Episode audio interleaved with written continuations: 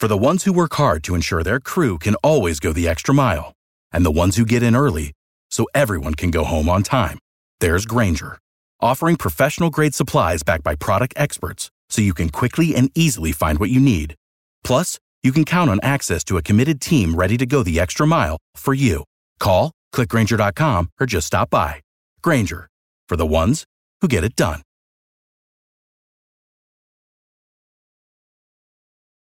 Every team, every topic, everywhere. This is Believe.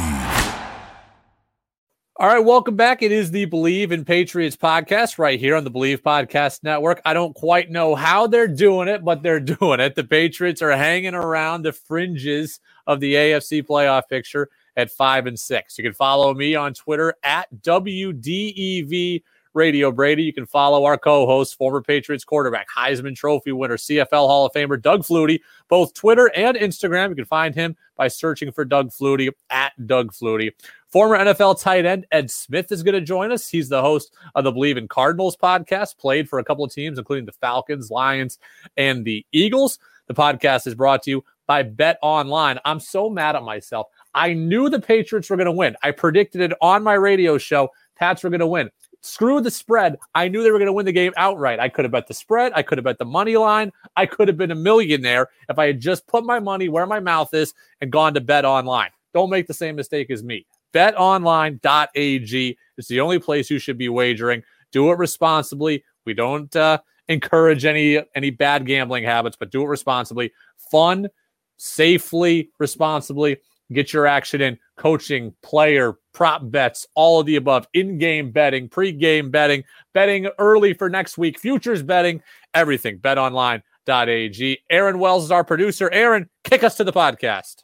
What you're about to hear is a presentation of the Believe in Patriots podcast on the Believe Podcast Network. All the news, opinions, and insights on your six time Super Bowl champion, New England Patriots. Now it's your host, me, Brady Farkas, and Heisman Trophy winner, CFL Hall of Famer, and former Patriots quarterback, Doug Flutie.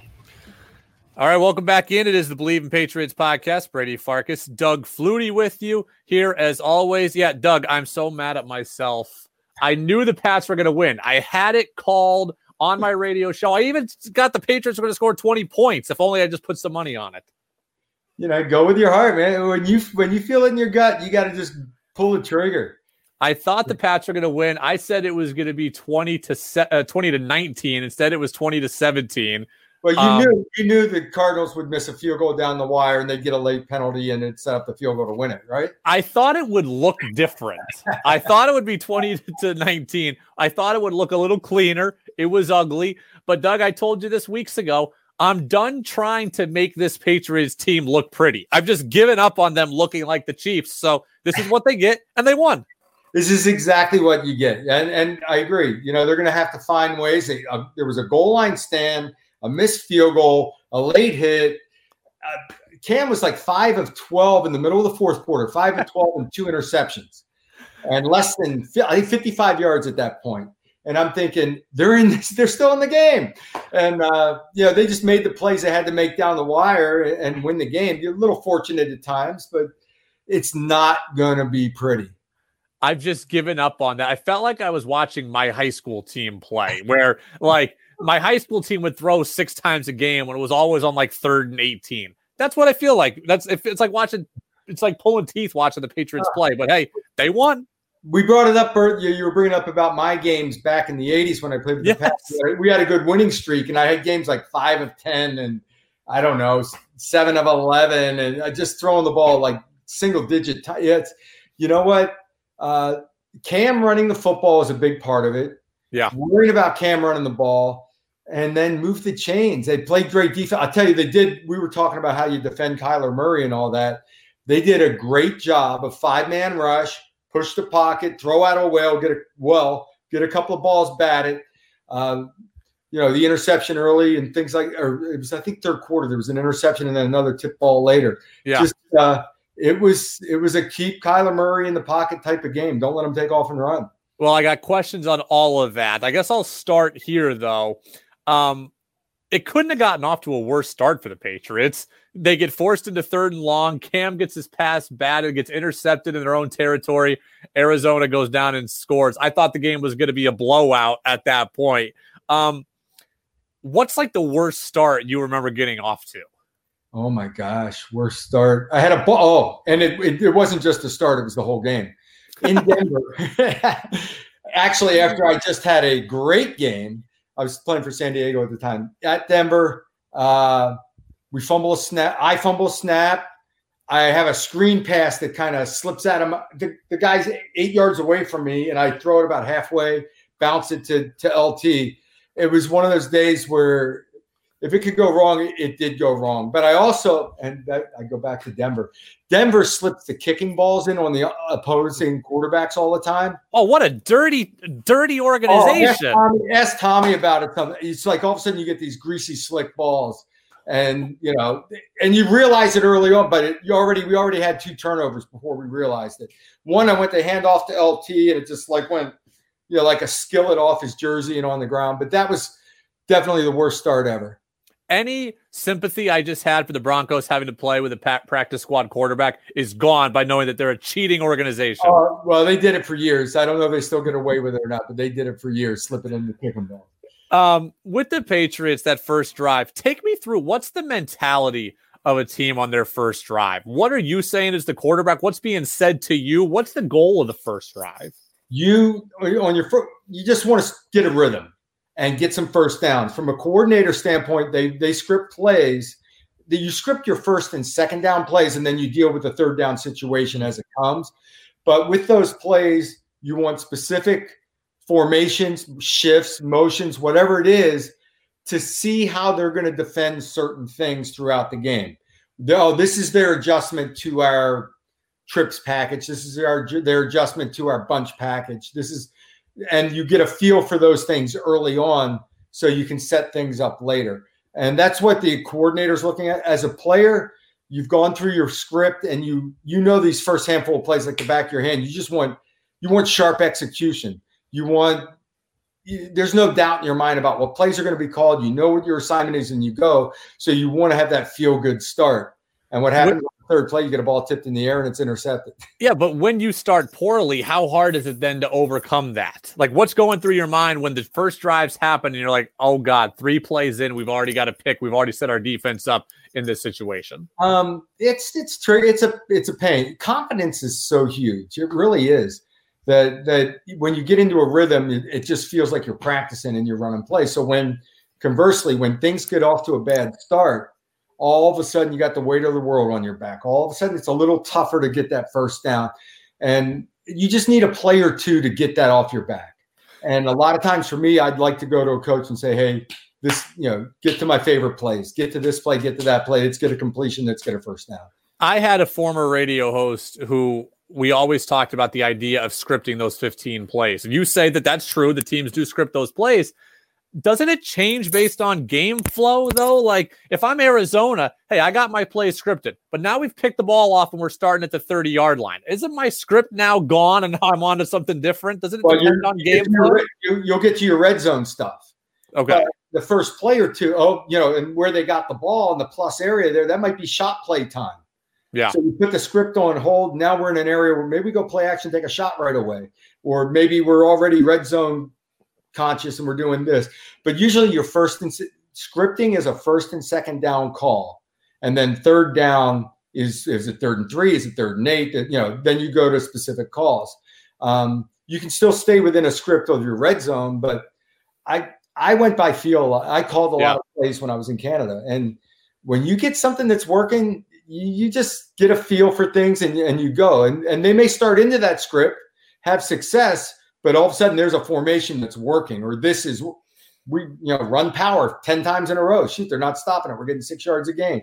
Um, you know, so you can alter it, no doubt, but you might come back to those plays because you you the reason you scripted those plays was to get a, a look at what they're defensively going to do to certain formations and motions. Okay, interesting. Um, I think my biggest frustration with the Patriots is the lack of complementary football. And what I mean by that is the really good teams, I feel like I know what I'm getting from every unit week in and week out. Like I feel like I got some consistency. With the Patriots, I have no idea what I'm getting. Like against Houston, offense great, defense garbage. This week, defense, special teams great, offense garbage. Like I never know which team is showing up, and that frustrates me. I like consistency, Doug. Well, yeah, we all do, and as a yeah. player, you love it too. But it just isn't, you know, it's it's not going to happen all the time because the the team you're playing is different, and guys, uh, you know, even you don't know when guys are going to step in and have their best game of the year either. Right. True. So that's frustrating, but defensively, I thought they played great this week. I thought the the principle of of keeping Kyler Murray in the pocket, getting your hands up, deflecting a couple balls. Offensively, it was it was hard to watch. Yeah. Um, you know, it just, um, God, I'd, I'd love to see more of a pass game, but, and I, I don't, I, Cam still makes some good throws. He makes some really good throws, but as I've said all year, it just looks like it's so much work for him to make those throws. Um, but this is what they're doing. They're trying to move the change, staying down in distance, use Cam as a runner, and and you get to the fourth quarter, they'll use Cam as a runner even more. And you know, you you this is what they have to work with, and this is the plan. Uh, big play out of special teams. I thought that was a garbage penalty on the peel back block. Oh, we're getting to that in a minute. Don't worry, we're going to get to that in a minute. So they made a big play in special teams. They they uh, shut down a, a dynamic guy in Kyler Murray and and played mediocre on offense and managed to win. You know, you talk about want to stay in down and distance. When I saw them routinely third and six, third and eight, I'm like, oh my God, this is going to be horrible. Like, this is a team that needs to be third and three or less because if they're third and three or less, then Cam running becomes another element for the team to have to worry about. Like, if this team, if any team's at third and seven, you're screwed. But this team, especially, is oh. third. Like, they, they, they couldn't do it. Well, it's not, you know, and and what Tom did, you know, Tom didn't throw the ball down the field either a lot. Yeah. But, he does now. but those middle, those middle, you know, those little four to eight yard plays were like automatic. You know, the little yeah. option routes and the drag routes.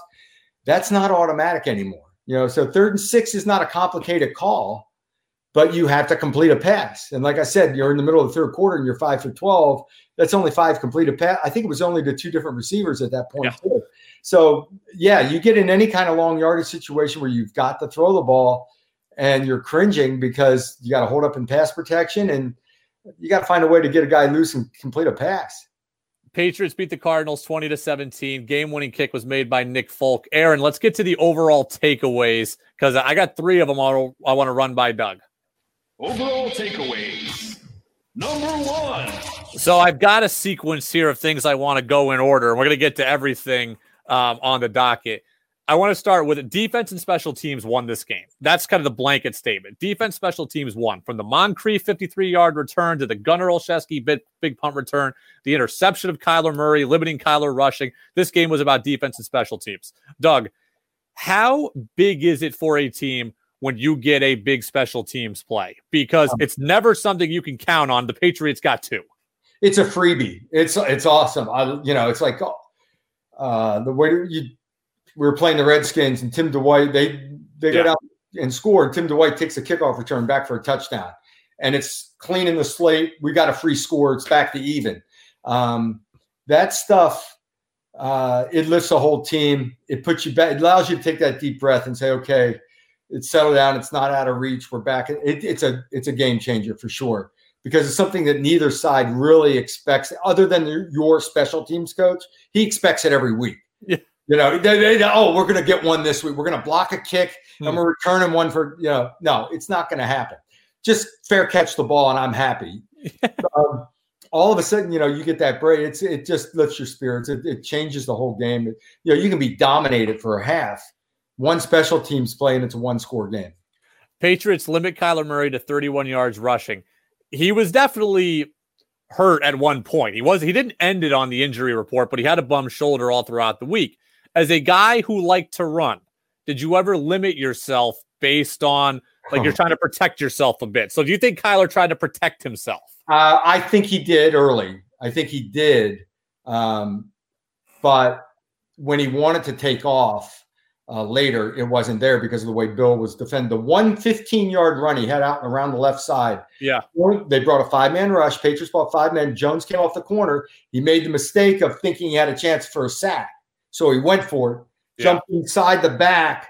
Kyler bounces out and around, gets the corner, and gets 15. I had a game where I had a sprained arch in my foot for about a about an eight week stretch. I really couldn't take off and run. So I stood in the pocket and threw the ball. This is in the CFL, of course. And it was a year I threw the most touchdown passes in my career because I Yeah. stopped running the ball in. Um, but you can adjust your game as a quarterback. There's no doubt about it. I think he was doing it early. I think towards the end or second half, he tried to take off and run.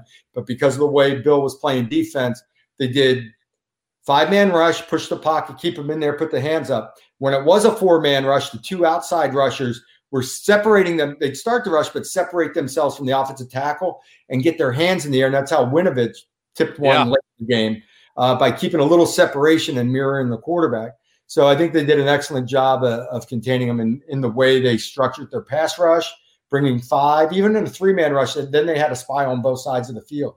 It was kind of it was it was fun for me to to see how because Bill did the same type of stuff to me. when you you know i always will equate this to baseball because it's easiest when you're a young pitcher and you throw 95 miles an hour it's kind of hard for you to win without your fastball you're used to winning with your fastball when you get to be 35 years old you're throwing 92 now you're learning how to win with everything right? I can win with a subpar fastball. I can win with a curveball. I've got to change up now. Location is everything. As a young player if kyler did limit himself from his running ability how hard would like how long did it take you to learn how to win when you didn't always have everything there at your disposal? Yeah, that's a good. Um, you were when you're used to being, and Kyler is, I'm sure, used to being the best athlete on the field and can make anyone miss at any time. When you take that out of his regiment, um, it's it's. I think um, when I well, definitely when I came back from Canada, you know, I was I was Yep. old, 34, 35. But even in Can, I think in Canada, I learned I was probably early 30s and I had those weeks where I couldn't run. I had a little strain of a hamstring or a calf or an arch in my foot or whatever it was. And you just learn to get rid of the ball and play like Tom Brady. Take your read and get the ball out. Be smart. Throw, you know, go ahead and take the incompletion instead of scrambling around and trying to make the big play. Um, you might be a little less dynamic, but you become much more a rhythm passer. And you know, and I'll tell you what, I that mode a lot of times late in the game in that two minute drive, I would get into that same mentality on a third down or fourth down play where you knew you had to get the completion and you see the coverage and you know this route's going to come open and you make yourself stand there and wait for it and pull the trigger. You know, it, maybe it's an extra half second holding onto the ball, but you know if you do, you're going to get this completion. Where earlier in the game or as an athlete, you would have probably already taken off and started moving around. So you you learned. I think there was a, a sequence, a few, handful of weeks in a row when I had to play in Canada in my early 30s where that started to develop. I liked what we were just talking about a second ago, and I noticed it also, right? Winovich rushes, but then he kind of jumps back, gets the hands up, and maybe it was the game plan. Maybe it was a conscious decision where the guy says, Look, I can't get home. I might as well just stop and put my hands up and try to bat something down. Kyler is a shorter quarterback, like you were a shorter quarterback. How do you get around that from the quarterback's perspective when you have guys swatting at balls, jumping, trying to knock things down? Well, first of all, I'll say that uh, it's definitely game plan when Bill goes against a shorter quarterback and a mobile Mm. guy. He's doing that, and it's intentional. And I feel like if you do that against any quarterback, you're going to get batted passes. In fact, I think Cam Newton has more batted passes per, per attempt than anyone in the league at six six. Yeah. So that being said, you change arm angles. You, you as you lift up and you see that you do see it. You know, all of a sudden there's someone in the passing lane, and you'll see Mahomes do it too. You drop down and side arm it around him, or you step forward a half a step as you're getting ready to throw. You step forward and in, into a gap and, and throw the ball. You definitely feel that happening. Some guys don't. You know, some guys that are so regimented in their drops, and that's maybe why Cam gets a lot of balls batted. You know that they're going to be at a certain spot seven eight yards deep behind the center the tackle whatever. Um, those are the guys that get a lot of balls batted. The guys that can drift and move and throw from different arm angles will do it. And that's why i said you know when i drift or when when quarterbacks drift a lot of times it's because they know this guy's coming open to that side of the field and they drift around the defensive end and just give themselves a, an easier lane to throw the ball And you know, the, I I think that if more guys focus defense, J.J. Watts made a living doing it. Yeah. When you focus on it a little bit, you can do it. There's a you know, when you decide that you're not getting home and you just start mirroring the quarterback, you're going to get your hand on a few balls. Aaron, let's get to number two on the overall takeaways here. Number two. All right. Penalties were a huge issue in this game. There was two major penalty calls. One was the illegal blindside block that wiped out the Gunner Olszewski touchdown. One was the personal foul on Cam Newton that helped set the Patriots up for the uh, game-winning field goal. Aaron, I think we have the cut of Gunner Olszewski's punt return. You can correct me if I'm wrong, but I think we have the cut of it. We don't have the cut of it. Okay, so um, Bob Socci, Scott Zolak were on the call on radio, and Zo is he sees the flag come out and he screams, No, no, no, no. he couldn't believe it. I Look, go ahead. I go ahead. I know you're gonna go off on it. So go ahead and tell me why you thought it was a horrible call and how the game is too soft. It is so soft. They got to put flags on the guys and just pull the flag and say no blocking allowed. Pull the. It was ridiculous. I saw exactly what happened. Guys closing on him. A great awareness to peel back and see the guy coming that's closing on your returner and just screen him off. He's still going to score. He turns, he sees him, he lowers a shoulder and puts a shoulder in. The the other player defended himself, saw the hit coming, cringed, the braced for it, got popped and knocked on his tail. That's football. It's your job to have your head on a swivel. And he did. He saw the block coming. He saw it coming the whole way. And it wasn't head to head, it was a shoulder into the chest. It wasn't a blindside hit by any stretch of the imagination. He braced himself for that hit. It's just he happens to be running at full speed, and there's going to be a violent collision, and that's what happened. Okay, this is going to come fr- as a guy. I know how this is going to come off to listeners. I didn't play, you did. I'm 25 years younger than you. It's going to come off as I'm a soft millennial. Well, know you, are, but that's right. The call was the right call. We can say that the rule sucks. That's fine. If you want to debate the rule, that's fine. But the players know the rules. As the rule is written, that was the correct call. You cannot go back towards your own end zone and plant the guy. He lowered his shoulder and did that. I'm sorry that it's not football in 1991 anymore, but that's the rule, whether we like it or not. That's not football in 2018. That's that's ridiculous. I, I just he didn't he actually it, it wasn't a kill shot. It was just the guy was running fast enough that you hit him with a shoulder and boom, he's on his tail. I I just I just totally do. I I hear what you're saying as far as the rule and the way it's written. Um, but that's football. That's just football to me. And it wasn't a cheap shot. It wasn't. Uh, I mean, he could have gone for an absolute kill shot, and he didn't. I thought he just kind of lowered his shoulder and, and gave him a good shoulder, and because they're going so full speed that he, he went down. But I hear you as far as the way things are worded, and that that's to me it's just wrong because if he doesn't block him, he makes the tackle. Aaron types in our chat. He goes, I lost my mind. He got out in front perfectly and made a clean block. I would tell him the same thing I'm telling you that I think it was the right call based on how the rule is written. And he, Doug, here's the other thing about this the players know the rules. Everything on a punt is called a flag. Blocking the back, holding, everything on a punt return is a flag. You know they're looking for it. So here's what I would say. One, I think Gunner scores even without it. So I think he scores a touchdown anyways. And two, you know what? If he gets caught by the guy, he gets caught and tackled at the nine yard line. Instead, you take the unnecessary block, which you know they're going to call, and you put get the penalty that puts you back at your at the 45. If he's going to get caught at the nine, he gets caught at the nine, but we cost 30 yards of field position on that. You're, you're sitting here, you're sitting here, you know, after the fact, seeing the fact that they got back up 15 yards. If I I'm a knew it was a flag the moment it happened. I knew it was the flag was coming before the flag got thrown. I was I screamed when I saw the flag come out. I thought it was ridiculous. I would have gone. What are you supposed to block him with your butt, your back? Yes. back and Yes. do a little waltz and get in the. No, it's football. You turn, you see a guy going to make a. T- he saw you coming. You make the block. Yeah, Don't lower, don't lower the shoulder. Stand there, be a roadblock. well, me being me being 5'10", 172 pounds, I would have just kind of gotten in the way and let him run over me. That's what I would have done. But this guy's a football player. He turns around, he blocked him. Well, I, I, I'm sorry. I, I look. I can hate the rule. I thought the call was the right interpretation of the rule. Let's go to something also really in your wheelhouse here. The hit on Cam Newton. Um, this one, I actually didn't like. Now I also understand. I also understand that quarterbacks are are are protected. I think this was an unnecessary, stupid hit on by Isaiah Simmons. He could have been flagged for stupidity more so than any illegal hit here. Cam's a runner, not afforded the protections of being in the pocket, and he didn't get hit in the head, and oh, he was still in the field of play. I actually I thought, this call was wrong. I just watched it like five times in a row. I thought no, was, he got hit in the shoulder. No, it's helmet to helmet. He hit him. That right was not helmet to helmet. He hit him right in the jaw. The, the helmet went right in the jaw, and it's tough to do for Cam. Cam six six twelve. You know, you, you, you catch it. I thought it was an inbounds hit. The hit is perfectly fine. Go light him up. And he was still in the field of play, but I thought he went high and he hit him in the head after the like initially I'm like he was in he was in the field of play, and then on the replay I'm like, ah, hit him in the jaw. We're gonna have yeah, to pull see, the video. I'll see, have I to look at the video.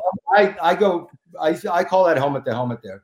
Even Aaron, though I like helmet to helmet because it was perfectly legal when I played, but that's the the call there. I thought he was inbounds. He's a runner. Light him up, but he went high. Aaron agrees with you. He says he saw a lot of face mask. I didn't see that. Um, how long would you have been able to play if quarterbacks were protected at this level? Would you have made it to 50? I, don't know. I would have liked to have tried. Um, did I have any? You know, I, I didn't have any injuries because of getting hit and decked and slammed. I think what happens is, though, your neck and shoulders um, you know, every time you threw the ball, you were getting dumped to the ground and the full body weight on you and all that. And the slamming back of your head on the turf time and time again, you do some, you know, like Peyton had with his neck. You yeah. get a lot of that stuff going on. And there's weeks where your your rotation and your neck's not very good and stuff like that.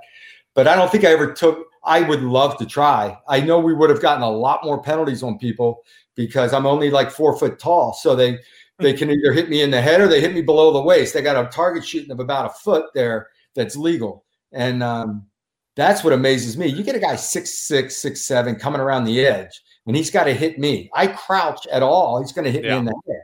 It's going to happen. I that's the stuff that and not getting slammed to the turf. I mean, I saw, and I'm trying to think of uh, maybe it's a Tampa Bay game watching Tommy get hit. He just got kind of pushed down or something, and they get the flag. I, yeah. I forget which ones it were, but I, you see so many to me that are just kind of a push after the fact that that get called now. So it would be more about the 15 yard penalties, and not so much about longevity. The Cardinals players reportedly said the refs cost them the game. Did you ever feel like you got cost a game by the officials? Um, the one game that I was playing, I was with Buffalo. We were at New England in Old Foxborough Stadium, hmm. and uh, New England's throwing a hail mary at the end of the game, and they called defensive pass interference in the end zone. And it was just guys, you know, guys boxing each other out, getting ready to go up for the ball, and they throw it for for defensive pass interference, put it on the one yard line, and they score and win the game. We and, and to, to, to top it off we just we didn't even stay on the field for the extra point. We go up the locker room. Patriots had to send the group out to kick the extra point to finish the game. So Adam Vinatieri ran it in for two. But, oh my god! but um, that was uh, that was the one where I thought the call cost us. That it was a situation where you know you eat that flag. You know everybody's kind of it's like boxing out for a rebound with arms and. Um, but you know you've had I've had more than our share of bad calls, but that's one that cost us the game. See, I've never, I, I, again, it's probably a fan thing. I've never been a guy to say the refs cost us the game. If I'm an Arizona fan or an Arizona player, I'm looking at it like, hey, we allowed huge special teams plays. We threw an interception in our own end at the 30 yard line. We uh, didn't separate when on the Patriots when we forced two turnovers. We committed multiple penalties. Like I'm looking at it like there was 59 minutes and 50 and 40 seconds before that call where we screwed up a bunch. I agree with that 100%. There's, you can always go back and say there were so many other opportunities where you shouldn't have been in that situation. In fact, in, in our interference situation, the play before, this is why, oh, geez, the play before was fourth and long, and the receiver caught it. It was a marginal inbounds, out of bounds on the sideline catch. And first of all, he only had one foot down and should have been ruled out of bounds, but they didn't. They called it inbounds, but he was inbounds short of the first down by a yard but they gave him the first down also. And then the Hail Mary to the end zone. But what you're saying is true. There's there's a hundred other plays in the game. There's plays that that can determine it. Don't get yourself in that situation. Um, and, and, that's what happened. They they turned the ball over. They had their chances to win the game. They had the goal line stand, a missed field goal, and uh, New England took advantage of it. How different was was NFL life or football life before the advent of the challenge? Like you're talking about that play that wasn't challengeable back then. The challenge came in. I want to say like as a result, it was 2000 or 2001 Jets beat Seattle, knocked Seattle out of the playoff race. Vinny Testaverde, quarterback sneak, got stopped at the two. They gave him the touchdown. Jets beat Seattle. Seattle doesn't make the playoffs. That's the what the play that was the impetus for the challenge. Um, we just you just accepted whatever the call. You got mad for a second, you know. You, yeah. You're, you're, you, but you definitely put the play behind you a lot quicker back then because you had to get on to the next play, and you you accepted the the handful of mistakes that might happen throughout a game and it takes until it costs a team a playoff game, uh, like challenging interference for the Saints. Yeah. Or or going to replay. Once it costs someone big, then they try to make an adjustment and go to it. I mean, there were so many rules that that they changed after people learned how to take advantage of rules. Uh, fumbling the ball forward out of bounds, fumbling the ball forward on fourth down, things like that. And then you know that's just how the game goes now. They they keep altering it or changing the rules. Um, but we lived with it. You know, you you made mistakes. There might have been 12 players on the defense to stop a goal line stand that win a game for you. And you got away with it. You know, back then, like in baseball, when they're stealing signs, if you can get away with it, it's legal. That, that's the way it was. You can't get away with anything now. That you know, they got cameras everywhere. They got guys on the sideline that you got to watch what you say on the sideline now. We'll have to get him on those Denver kicking footballs they tried to bring out. Oh, I got so many things here still on my agenda. What I'm going to do is I'm going to hold some of it for the next podcast because I want to get to our guest. It's Bleav in Cardinals podcast host Ed Smith, longtime Arizona radio host, but also former NFL tight end. He played with the Falcons, played with the Lions, played with the Eagles. He won an NFC title with the Atlanta Falcons back in 98. So let's get to our Ed Smith interview. All right, welcome back. A dual purpose interview appearing on both spots. The Brady Farkas Show on WDEV, AM and FM, and WDEVradio.com, but also on our Bleav in Patriots podcast, me and Doug Flutie. And now we're talking with former NFL tight end Ed Smith. A couple of different teams. He played for the Falcons, he played for the Eagles, played for the Lions, and also has been a radio host in Arizona. And he is the Bleav in Cardinals podcast host. So we're breaking down the Pats come from behind, thrilling but quirky 20 to 17 win over the Cardinals. Ed, how are you?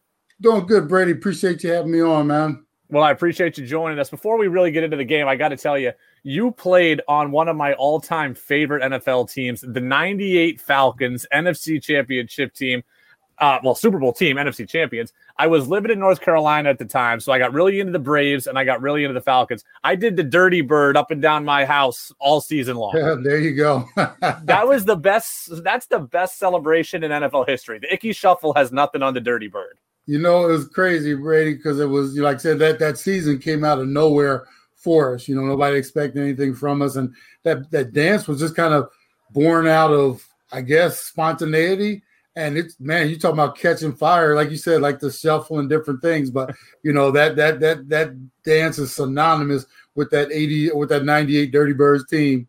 Now you were a tight end on that team. Did OJ Santiago start that? It was Jamal Anderson and OJ Santiago, right? Man, that's a good one. I'm uh I would actually give it to OJ. Yeah. Uh, I think he actually originated it. And then obviously because Jamal was getting in the end zone more, you know, maybe doing it a little more consistently. But I would actually credit uh, OJ with the creation of the Dirty Bird. Yeah, that is one of my all-time favorite teams. Ray Buchanan, Terance Mathis, like that was just such a fun team to watch. Yeah, yeah, that was like I said, that was a magical ride. all right, let's get to the game. Um, Patriots win twenty to seventeen. It is a, I guess, what was your first impression of that game overall? Because it was weird on a lot of different levels. You know, I was I didn't know what to expect with that game. You know that Belichick, his trademark is taking away the you know best weapon of his opponent. You know, uh, DeAndre Hopkins was kind of stifled throughout the game. Uh, Kyler Murray never really got into a flow, yet we still had an opportunity to win that game. And it was almost one of those ones that when when it was all said and done, like you said, it was so strange. It was like, wow, it's over. Yeah. And you know, New England won the game. And it's like, well, how did that happen? Because we had so many opportunities that we blew. They had opportunities to take control of the game. When it was all said and done, like you, you the perfect word you use is quirky. I don't. there was never a, like a great flow to the game, and the New England offense just seemed like it continued to sputter. The defense did their thing. Cardinals never got on track, and like I said, in the end, it was over. Did Murray not run much because he was concerned about that shoulder, you think, or because the Patriots did something to make running not advantageous? I think they did a good job of kind of creating edges, uh, not letting him get outside the pocket, and then you know exploiting once because once he gets into space, he's unbelievable to yeah. kind of corral. I think what uh, one of the things I noticed is New England did a great job of keeping their discipline on the out on the edges, and then if you also notice a lot of times the defenders, they released the front line when they weren't getting to him, they were literally like just jumping in the air trying to create mm. or take away any windows that he might have. We saw a couple of passes that were batted down. Obviously, there was a deflection that turned into an interception. So I think they, de- you know, New England definitely had a game plan of making sure they kept him inside the pocket and they were disciplined all throughout the game. Speaking of Kyler Murray, kind of as an aside, he got drafted number nine overall in the Major League Baseball draft. You played professional baseball before playing football. How good an athlete do you have to be to be to be at that level in two sports? well, I mean, he seems like he's next level. You know, I I did it. You know, my baseball career was nine years. I you know topped out. I was up in AAA. Then made the switch to football, and you know, I give myself a lot of credit. Not a lot of people have done that you know, I always get tickled when people will compare me to, wow, you're just like Bo Jackson and and uh, Deion Sanders. I'm like, no, I play both sports. I'm not like both of those guys. But Kyler is definitely, like I said, you know, along with Russell Wilson, they both taken it to that next level in terms of because the I guess the, the biggest thing is the difference in the skill sets of the two sports. Baseball is so different, you know, hitting a baseball and then getting onto a football field and whether you're a tight end or a quarterback. Those couldn't be any different, you know, further from uh, you know traits that you have to have for those two different sports. So to be able to transition from one to the other definitely takes a special dude. You got up as high as AAA. I think you were with the White Sox. Who's the best player you saw coming up through the ranks? Like who did you get exposed to in baseball that uh, that became something big? Well, me, my claim to fame is me and Frank Thomas. We were on the same team in Birmingham. Wow! And I was actually there when he got the call up. We, Big Frank. I mean, we two years apart in the draft. I was actually in 87, he was in 89. And they had a couple nicknames for us. He was the big hurt at first, and I was the big pain over at third base. so, you know, it was, you know, I, I was there the night he got the call. Uh, we were in the playoffs in 91 or 1990, I think it was, in Birmingham. And I was there when he got the call to go up, and the rest is history for Big Frank. I mean, I played against so many dudes from that era, you know, that, you know, it, it's, it's unbelievable. I see the, some of these dudes, you know, in the going into the Hall of Fame. And I'm like, yeah, I remember when we were in A ball together or double A. so yeah, I got a long list for you, Brady. Very, very cool. Um, back onto the game as I kind of bop around here. What did you think of the decision of Cliff Kingsbury to go for the touchdown at the end of the first half? Did you agree with it, or did you think he should have kicked it? I agree with it if you come in, you know, hindsight's 2020 vision, but I agree with it if you come with a more exotic play, something that you know that that play they ran was so generic, and then you know you missed that opportunity to put points on the board, and you end up losing by just a couple points. That could have been a difference in the game. If you're going to go for it, then go all out. Let's get a little more creative.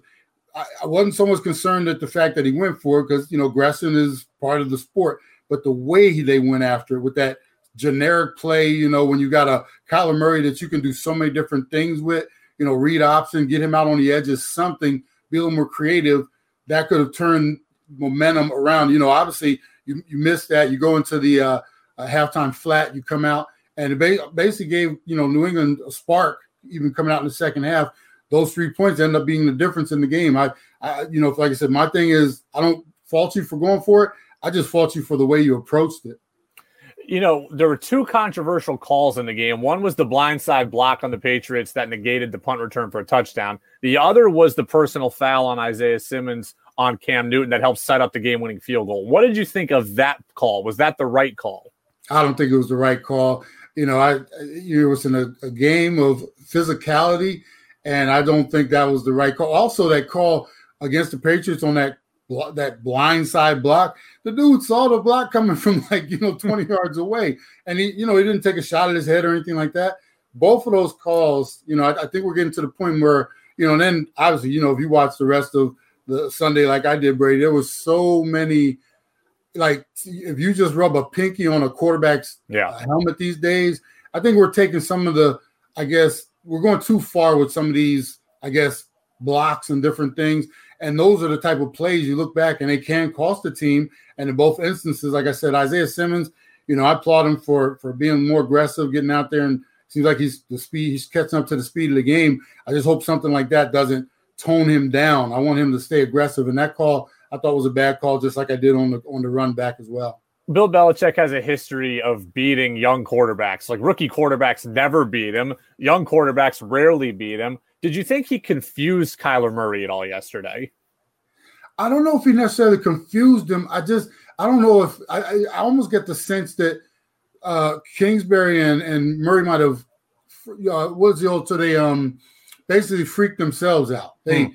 they were expecting more and didn't get it, and they never seemed like they got in that you know flow or zone. I didn't see anything exotic out there in terms of. I there were a couple times when you know the, the uh, Patriots loaded the box and maybe a couple guys bailed out and stuff like that, but I didn't see anything which I would call that he hasn't seen before that was like totally exotic and confusing. I think they might have just you know gotten to their own heads a little bit, expecting more, and you know maybe just like I said, play calling and even with Murray, it seemed like he was really kind of muted in terms of trying to be creative out there. Mets, they're breaking down week week six in the NFL season as we continue to go through. Again, RPI and Union Hockey both in action today. Union at home against Maine. RPI far away from home in Alaska. We'll be monitoring Dion Lewis's workload tomorrow. I expect him to play as the Patriots take on the Colts in the Deflate Gate rematch. Northwestern Iowa, that's what you should care about. And Mets Cubs tonight, 807, right here, 1045 the team. We'll see you next week, Capital Region Sports Saturday. I don't look at it as a dirty slide, Brady. Um, if anybody should know, it would be Chase Utley. He's been on the other end of that slide many, many times. As a matter of fact, I saw online right after it happened a picture of David Wright doing something very similar to him. So I don't think he had any malintent while doing it. I think it was a hard play. Look, I, he slid a little too late and he rolled. You know, I got a little problem with that, but you know, over. I, I don't think he meant to do anything. I don't think he meant any malice with it. I think that my opinion on it is this: if you want to call him out for interference and award the Mets the double play because it was a late slide and he went out of his way to go at Tejada, I'm okay with that but I'm not okay with him being suspended. Were you surprised as a former player that he was suspended for that? Absolutely, I was, especially from somebody like Joe Torre, who does come from an old school you know, kind of, you know, kind of thinking. Some of that stuff is kind of go by the wayside. I think it's good. They need to protect the players. The the Buster uh, Posey rule, you know, maybe now they'll put in the Ruben Tejada rule. You know, and, and and I'll tell you, Brady, I think it's coming down the the pike that they're going to look. We need to protect these guys. They make an awful lot of money, and if I were the owner or coach of one of these teams, I would be upset by it by losing one of those players. I saw a 2012 National League Division Series play. Matt Holliday playing for the Cardinals went right in late to Marco Scutaro, but because Marco Scutaro got up, we're not making this a huge deal. Do you think we're only talking about this now? Was the suspension only handed down because Tejada broke his leg? Is that the only reason why we're talking about this still? Absolutely. Absolutely, it is, Brady. Yep, there's there's no doubt about that. It was the result of what happened. Now, this is just my humble opinion the Holliday slide, Holliday at least could re- touch the base. It, it, it, Chase Utley still hasn't touched the base. He, you know, once again, I don't think he meant to hurt the guy. He just meant to break up the play. But you can see Brady. He went. He even tried to touch the base. He just went in and rolled him. That that to me was the difference.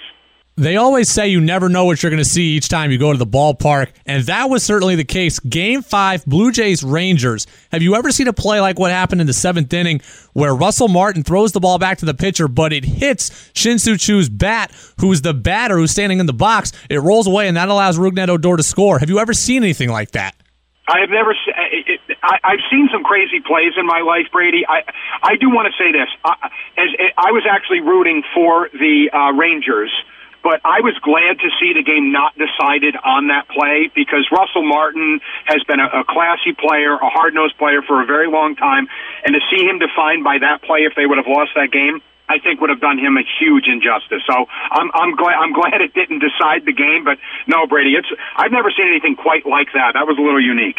It's Capital Region Sports Saturday brought to you by Mohawk Honda, your number one volume dealer in the Capital Region. On the phone right now with former local professional baseball player Jeff Keith. And Jeff, this is going to be the talk of the awards season when the season ends. Who's your NL Cy Young winner? Is it Clayton Kershaw? Is it Zack Greinke? Or is it Jake Arrieta of the Cubs?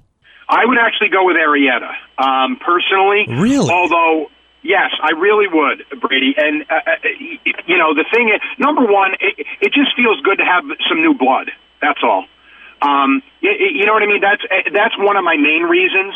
Um, I, I think it's the total story. Number one, I think I think Greinke and and um, uh, Kershaw are going to steal votes from one another because they're on the same team. Yes. You know, the the the, the Arrieta story. Here's a guy who you know kind of you know Baltimore kind of gave up on him. You know, always had a little bit of talent. You know, now he's had that elite season.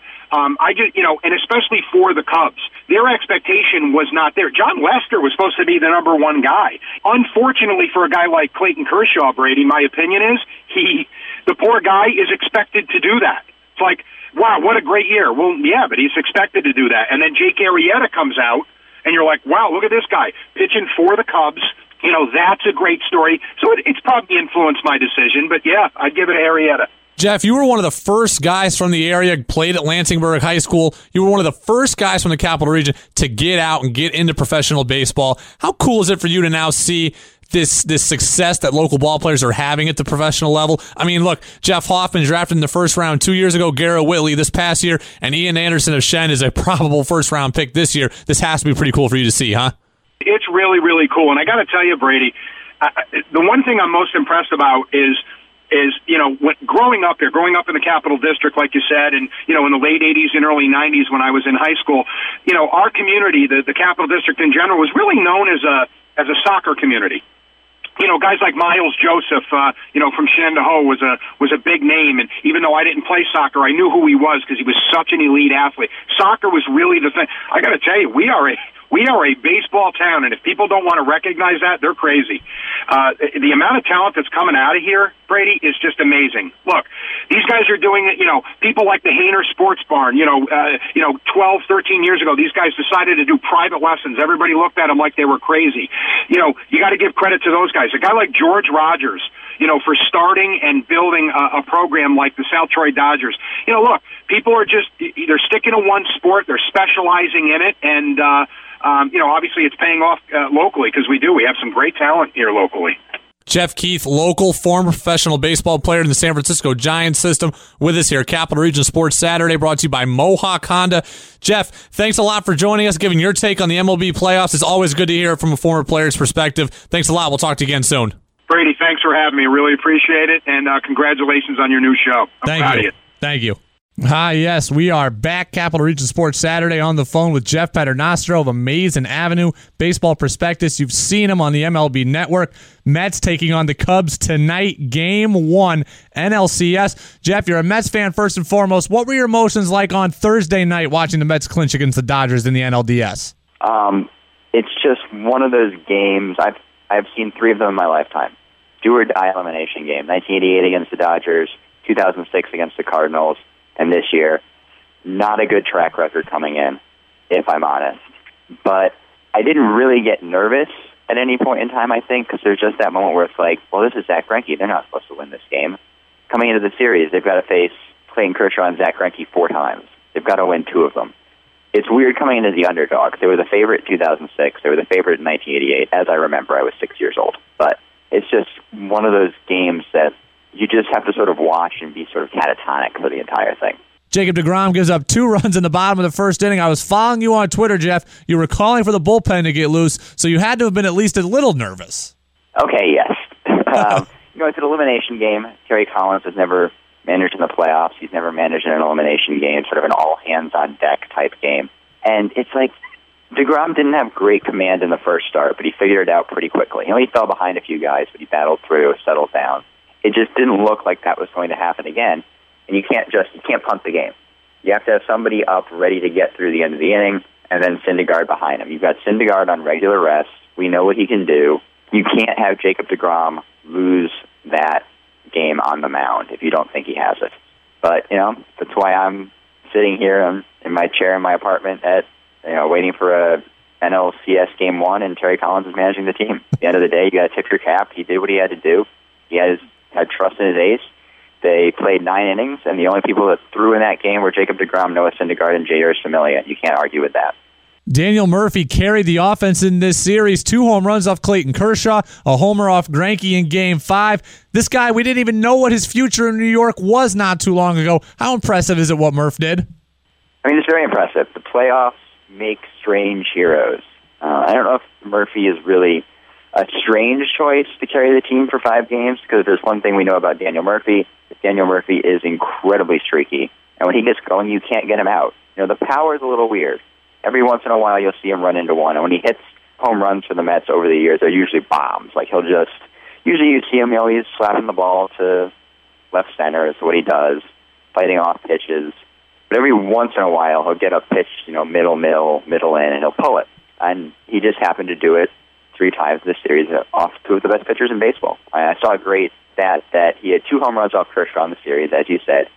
That's the only left-handed pitcher he has multiple home runs off of in his career. You mentioned Familia, 16 batters faced, 16 batters retired. How incredible has his run been this year? Because originally that was supposed to be Jenrry Mejia at the beginning of the year. It wasn't even supposed to be Familia in that spot. You know, I don't remember if I said this when I talked with you preseason, but I, I have my concerns about Familia after last year. I know his numbers were great, but he had some issues with lefties. He didn't strike out a ton of guys for like a top level closer. But uh, right around, you know, he had that little blip after the All Star break, added in that 95 mile an hour splitter, and since then he's just been unhittable. And he's a bulldog. I had no like I had no doubts about bringing him in for six outs there. That's the guy you want to give the ball to. I know Syndergaard looked great in the seventh, but he got up and down a lot in that game with Degrom struggles. Uh, you don't know as a starter if you can get up and down between innings like that and come back out and like really act like a multi-inning reliever. You just don't know. You do know Jeurys Familia can you know he's going to come in and throw a 98 mile an hour sinker, a 95 mile an hour split, and a 90 mile an hour slider. I want that guy on the mound. Take your chances, and he delivered. And he was great the entire series. And he's going to be one of the keys, I think, uh, going forward against the Cubs. You know, how many innings can you get out of him? And Terry rode his horses in Game Five, and that's what you have to do. Capital Region Sports Saturday brought to you by Mohawk Honda, your number one volume dealer in the Capital Region. On the phone with Jeff Paternostro of Amazing Avenue and Baseball Prospectus. Jeff, how confident are you and Matt Harvey going into game one of the NLCS? I don't know. I mean, he looked, for all the talk about innings limits and innings counts and Scott Boras and the arbitration awards and, you know, 2018 free agency, this is still a guy that's coming off Tommy John surgery. He's never thrown 190 innings in a season. He looked gassed in Game Three. Um, so I don't know what to expect in Game One. I think really anything's possible. I mean, Matt Harvey is still a very good major league pitcher. He's a tough dude. He wants the ball. I think in this spot, I just will have to see if his if his body and his right arm can hold up to it.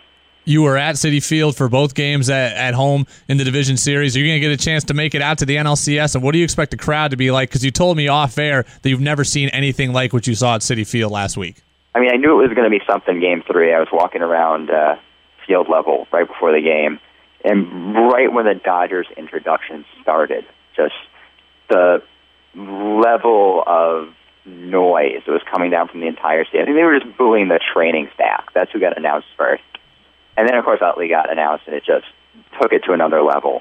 And then the Granderson double, bases clearing double to put them in the lead, and then eventually just building up to the Cespedes home run, which is the loudest I've ever heard Citi Field. And I think you're going to see something similar for Game One with Harvey on the mound. If they get out to a fast start there, it's going to be. You know, this is what, as a Mets fan, you want. You know, forty-five thousand, however many people they're going to cram into that building just going absolutely nuts for everything. And it, it makes a difference. I think it's sort of driving this team at this point.